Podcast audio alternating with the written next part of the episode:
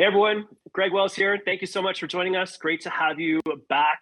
For anyone who is watching live, that is fantastic. And also uh, for anyone that's watching the video or listening to the podcast, it's also great to have you here and uh, just super psyched to have you around. So today I have Todd Henry with me. Todd, I think you are the first triple guest on uh, on the podcast, actually. So you, your previous episode was number 118. Uh, and uh, I think this one will probably be number, let me look, see where we're at here. Oh my gosh, you're probably gonna be about one, number 169 or so. So congrats. Great to have you back. It is a deep privilege. Thank you. I love spending time with you and you, I love your work and uh, love your community. So thanks for inviting me back. Right on. And you have finished a book during um, this global pandemic. Uh, would love to hear sort of the background origin story for you about how you got into creativity, but then also, you know, how you wrote the Daily Creative, which is a long book, uh, in in three short months during a, a you know a global pandemic and various different lockdowns. Yeah. So my just very quickly, my background is I was a creative director for a number of years, uh, led the team of several dozen people at its peak, and um, really sort of had to figure out how to create on demand every day and how to lead a team of people who had to create on demand every day. In other words, solve problems under pressure with limited time and budget, which is hello, that's all of us or pretty much any of us that actually do work these days. Um, and so started a podcast in the midst of my tenure as a creative director called the accidental creative which is about how to structure dangerous intersections in your life where creative accidents are more likely to occur. And um, the podcast gained traction. That led to my first book uh, which led to my second which was called the accidental creative. Second book die empty third book fourth book fifth book and now the sixth book, which is um, Daily Creative. And the reason I wanted to write this book, especially in the midst of the pandemic, is that I encountered, as I'm sure you did, I encountered a lot of people during the pandemic who were really struggling. They were struggling emotionally to stay engaged. Um, you know, the entire world had shifted under our feet. Um, they were struggling in terms of their ability to focus on their work and produce work that they cared about. I mean, it's, you know, everything was kind of put in perspective for us, I think, by what was happening globally over the last couple of years. Um, many of us were trying to work from home. And if you have families uh, or, you know, you have loved ones at home, it's a really challenging time to try to get work done when you have people hanging off your arm or, you know, you have other commitments. And also, so here's another thing that was interesting is you know, in many ways, the workplace is the great leveler, right? Like we all go into the workplace, we all go into our, our offices, and we're all pretty much on the same terrain. You know, we all have equal access to whatever we need. Well, when we're suddenly working from home, now you have people who have maybe, you know, a family of five living in a two bedroom apartment and trying to do school and work and all of that in the same environment. And maybe somebody else is like in their palatial estate on the beach, you know, and they have so it was, you know, people were just trying to deal with all different kinds of circumstances. So the reason I decided to write this book is I was encountering people who were struggling to stay engaged, but the people who seemed to be engaged, the people who seemed to continue to produce were those who had practices in their life to help them sustain daily practices. And so I decided to write a book that was really about sitting down every day for five minutes and engaging in a daily practice to help you stay prolific, brilliant, and healthy in your life and your work. Um, super important. And I also very much noticed that, like, the daily routines, the rituals, getting dressed in decent clothes, like to sit at your desk in your kitchen, like, all of that stuff became so important as all of our routines were basically stripped and, and torn away from us now, you talk a lot about creativity, but let's I want that to I would love your thoughts on like what why does creativity matter? And because some people might think of creativity as only for like authors or musicians or artists, but it applies in music, science, business, even sports. So I'd love for your thoughts on just like why is this such an important topic for everybody? I'm so glad you brought this up because I think we often conflate creativity and art. We conflate those two words, right? And we mm-hmm. think, well, creativity means making music or painting paintings or you know doing things like that. The reality is if you have to solve problems, you have to be creative. Any kind of problem mm. solving is creativity. And so, you know, a doctor obviously solves problems all day long. Uh, you know, a, a, strategist, a marketer, uh, an entrepreneur, somebody who runs a business, um, somebody who has to manage a team, an HR director. All of these are people who have to solve problems all day long, which means they have to do that under pressure as part of their job. And so they're prone to all of the same pressures and dynamics and pitfalls that the what we think of as the traditional creatives are. It's just that they don't necessarily think of themselves as creative so they're not maybe as prepared for those moments. And so i think you know, one of the ambitions of my life is to get people to embrace the tag creative. You know we are mm-hmm. inherently creative beings because we're wired to solve problems. That's what we're wired for as human beings. So um, to be creative is to solve problems I love it. And there are so many problems to solve as we emerge from this global pandemic. We need to reimagine a future where we can be healthy and reach our potential and all those sorts of things. Super important. And I'd love to know if you have any thoughts about like the obstacles that are popping up for people. Problem solving is difficult. Being creative consistently is challenging. What are some obstacles that people run into? You know, how can we solve them? Like, what are you seeing? Yeah, there are a number of them. Um, one that I saw a lot during the pandemic was this dynamic that I call dissonance, which is a gap between the why and the what of our work. Um, you know, often we throw ourselves into the work, but we don't necessarily understand the through line or the deeper why behind what we're doing. And one of the reasons that happens is because of this dynamic that I call unnecessary complexity. Um, you know, we th- things don't tend to become more simple on their own. They tend to become more and more complex if you know left to the organizational uh, forces, organizational inertia. And so, what often happens is our work becomes so complex, it's difficult for us to gain traction on that work. So we need to seek simplicity. And and listen, during the pandemic, things became incredibly complex because now we're not only doing the work, we have to figure out all new ways of doing the work. And maybe we don't have the same input or feedback or whatever that we used to have because we don't have the same FaceTime that we used to have with with others in our organization. And so um, we have to be careful about not making things needlessly complex simplifying our systems simplifying our how we define problems which is a huge thing you know sometimes a problem comes to us and every single member of the organization wants to have their say in how the problem is defined and by the time it gets to us it's just this giant franken monster of a problem we don't even know what we're doing anymore because it's so complex so we have to strive for simplicity in how we approach the work because the work itself is inherently complex so we should aim for hmm. simplicity. And so I would encourage people right now just to maybe think about are there ways in which I'm unintentionally perhaps making my work more complex than it needs to be? How can I simplify my processes? How can I simplify how I define the problems so that I can spend my finite creative cycles actually doing the work, not trying to resolve these complex systems and processes? Yeah, I couldn't agree more. I've been relentlessly simplifying my life, and Judith, my wife, as well, has been doing the same thing. Like clearing out contacts, clearing out subscriptions, clearing out distractions. Like just relentless simplification has been the theme of this entire year. Which leads me to my mm. next question, which is things that pull us out of creativity, distractions, pings. Would love your thoughts on mm. on that. Yeah, there is this dynamic that you just mentioned. I call the ping. And the ping is this perpetual pinprick in my gut that says, you should go check your email right now. Right. Or you should go check your Twitter feed right now. Or you should go check your phone because yeah. maybe the president is calling or the you know prime minister is calling you with a national security crisis, right? Um, it's this level of urgency that makes us feel like something out there is more important than what's in front of us. And it has us living in a state that researcher Linda Stone calls continuous partial attention. I'm always kind of here, but I'm kind of somewhere else at the same time. And there is 0% chance that we do our best work that way when we're living in this continuous partial attention.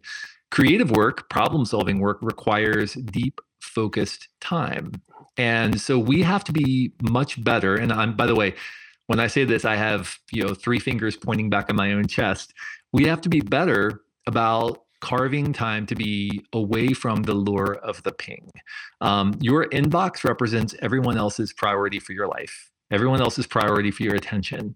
And so we have to find time to be off the grid, to be away from the lure of the hmm. ping. Um, that that could look like you know a couple of hours in the morning what, what i'm not saying is set your phone on do not disturb between 9 a.m and 5 p.m that's not a good idea don't do that because yeah. you know we have jobs and responsibilities but we have to find some time when we can be away from the lure of the ping and we can dedicate ourselves to just being human we're learning a fundamentally new way of being human. I mean, our technology is outstripping our biological adaptation to that technology. And so we are learning a fundamentally new way of being human. And the net result, I think, a lot is for many of us is anxiety, it's overwhelm, it's uh, you know we tend to think that all of these stimulus are going to make us these stimuli are going to make us more creative but it just feels overwhelming if we don't have time to synthesize. And that's one of the biggest benefits of being off the grid is it gives you space to synthesize to connect dots to listen to your intuition which is often crowded out by the noise of the day-to-day pinging that goes on. So be away try to find time to uh, to still yourself and to synthesize and spend time with your thoughts and listen to your intuition. Yeah even like 15 minutes makes a difference. Journaling makes a difference. A yeah. little bit of time at night makes a difference. A walk in the park on the weekend makes a difference right? Like it doesn't like you say it doesn't yeah. need to be nine to five but it definitely needs to For be sure. a little bit of deliberate time throughout the course of the week. You mentioned and here's what's, what's interesting about all this sorry, is that ahead. we you know oh i'm sorry. We you know no people listening are probably thinking like you know this is you know i've heard this stuff like this is nothing new. There's nothing revolutionary about any of this. It's like oh i never thought about that before. But it's not what we know it's what we do that matters you know? It's the disciplines we put in our life it's the practices we put in our life that matter. And so knowing that this is important doesn't do you any good if you're not actually implementing it. Yeah just on that note like the disciplines what I, one of the couple things that i've done i don't know if that sentence makes any sense at all. A couple of the things that i've done are um, I've definitely used the new modes on the phone to say like during certain hours, I'm only available yeah. to certain people, right? I've set all of that stuff up. It took me like a couple hours to set it up, but now I'm like only inter, you know, I'm, I'm, I'm with the people I need to be at the right time. And then the other thing I'm contemplating for the fall is actually getting rid of the phone altogether and hmm. just using a, a, watch, for example. But hmm. again, all notifications off. So I'm not tempted to look at LinkedIn, Instagram, Twitter, whatever it happens to be. It's, it's just simply not there. So I'm really rethinking my relationship with technology to try to just manage my mindset moving forwards and direct my attention where I want it to go. I love that. And and you know, Cal Newport, who I'm sure you've had interaction with as well, you know, he recommends doing what he calls a digital detox, which means get rid of all of the apps, all of the you know, everything and then start strategically reintroducing yourself to them. You reintroduce them into your routine, but get rid of all of them at first and just see what it's like to be without them. And then if you realize, oh, you know, I actually probably do need LinkedIn because I network there or whatever, great, then reintroduce it, but do it purposefully. Don't do it just by default, which is what so many of us do. Yeah, and I've also moved all of my um, like email stuff to a, not the home screen of my phone. Mm. That way, I don't see the notifications when I open it up. That was another yeah. little tip that I got from uh, Kunal Gupta. You mentioned overwhelm. When we're overwhelmed, tired, burned out, stressed, it's really difficult to be creative. Any thoughts about that? Just because so many people are struggling with basically a sense of, of overwhelm at the moment. Yeah. Yeah. I, I, think so much of that in my experience talking with leaders and creative pros, the the source of that sense of overwhelm is not necessarily the amount of work that we have to do, although sometimes that can be daunting. But usually professionals are capable of getting the work done. It's more of a sense of the weight of all that's undone right? It's all of the open creative loops, all of the problems we haven't solved. And we don't know when those problems are going to be solved. We don't know when that dissonance is going to resolve itself or that uncertainty is going to become more clear to us. And so the net result of that is just a sense of doom. It's, you know, overwhelm. It's a sense of anxiety about when that work is going to get done, that uncertain work. And so one thing that I found really helpful is, you know, to identify those big open loops, those you know creative problems that need solving, or uh, the big questions that need answered, and actually block some time on the calendar for working on those problems. It's not so much the work that overwhelms you, it's not knowing when the work is going to get done. And so if you have a big open creative loop that's really worrying you because you don't know when the idea is going to magically appear, well, put some time on the calendar to work on that and see if you can spend some time trying to gain traction and resolve it. Just putting time on the calendar, I know it sounds really simple, just putting time on the calendar for those big open loops will tend to in some ways mitigate the amount of anxiety and overwhelm that you feel because you know there's time dedicated to working on those problems versus if you just allow them to sort of fester in your brain and eat away at your sense of security. So, um, you know, putting some time on the calendar can go a long way toward quelling some of that uh, anxiety and fear. Doing things differently, becoming more creative, deliberately practicing creativity requires a different approach. As you mentioned earlier like we're learning mm. to as humans to interact with technology but but we're also learning how to we need to learn how to be creative how to pro- solve problems. This is this is new for for many of us. I'm curious if what your thoughts are about having the confidence to make the changes necessary to enable yourself to become more creative more consistently. It's almost like mm. being brave enough to trust in your abilities to do this, that it's all going to work out because this is not normal. Thoughts on yeah. that? Yeah, absolutely. Well, I so I, I love this question because I think so many people, especially people who are maybe earlier in their career, feel like in order to be brave, they have to be bold. And I think there's a difference between bravery and boldness. Boldness is brash, it's rapid, sometimes irresponsible action, right? I'm going to do big things. I'm going to try big things, take big shots. But the reality is that bravery can just look like I am going to make steady, measured progress deliberately every single day in the direction of my ambition. And sometimes I'm going to do that in the face of uncertainty and doubt and confusion and maybe even critics who are telling me I'm crazy. Now, we should listen to the people who care about us and who are in the arena with us, people who really um, want to see us succeed, not the people who are just lobbing critiques at us, but the people who are actually who have skin in the game. We should listen to those people. But listen, to be brave uh, and to produce great work really is a matter of steady, daily, measured progress. And the way that you build confidence is through small wins, not through big wins, not through throwing yourself into the deep end and hoping you can figure out how to swim, but by setting some small, measured uh, goals for yourself and accomplishing those consistently. Teresa Amabile from, uh, I think from Harvard, uh, wrote a great book called The Progress Principle, which was a an account of her research into how people developed resilience and hope and um, a sense of engagement in their work. And what she discovered was small wins are much more important than big wins.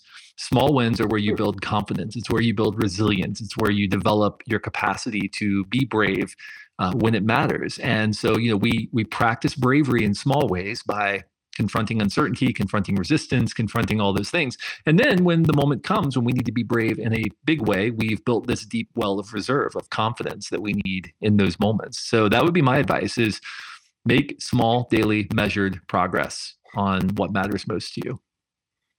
Yeah, that's really cool. I actually have a little list of cards that I create and I just well you can't see them. Anyway, it's right there in front of me. Yeah. Uh, each morning I just jot down three to five things I need to get done that day, and it keeps me focused, keeps me feeling like I'm actually making progress, even though it's overwhelming when you look at the big picture. When you do that daily progress, it makes a it makes a big difference. I'd yeah. love to hear about the new book, The Daily Creative. Tell me about it. How can people get a hold of it? What what are we learning from the book, and uh, what's all about? Yeah, so it is a daily reader for creative professionals. So creative because it's about sparking new ideas and, you know, dealing with some of that uncertainty that we deal with every day. And professional meaning we go to work and we solve problems for pay every day. And so um, it really is designed to help people develop um, mindset uh, tools, skills, and just some of the emotional reserves they need to be able to tackle their work each day. So it is every day, 366 days, because we do have these, you know, occasional leap days. 366 entries um, takes about three to five minutes every day to sit down and read through the entry. And there's also every day a challenge and a question to ponder. And you know, we talked about journaling earlier, and one of my great hopes is that people will spend some time with that question every day, spend some time journaling and really exploring their process and exploring how they're approaching their work. My ambition with this book is to create a community of people who are having meaningful personal deep dives into their own process, but also meaningful conversations about some of these topics. And we can all get better together as we progress toward being prolific, brilliant, and healthy in our life and in our work. So dailycreativebook.com is where you can find out about it. And depending on when you're hearing about this, uh, there are all kinds of you know, pre-order incentives and bonuses and fun things as well. But dailycreativebook.com is where you can learn more about the book. Brilliant. Todd, thank you so much for joining us. Really appreciate you taking the time out of your busy days to to hang with us for the third time. And uh, I'm I have the book printed out. It's on my desk. I'm going to get started. I've got a pre version, a pre release version, so I'm psyched, and uh, we're off and running. Thanks so much, buddy. Fantastic. Thank you.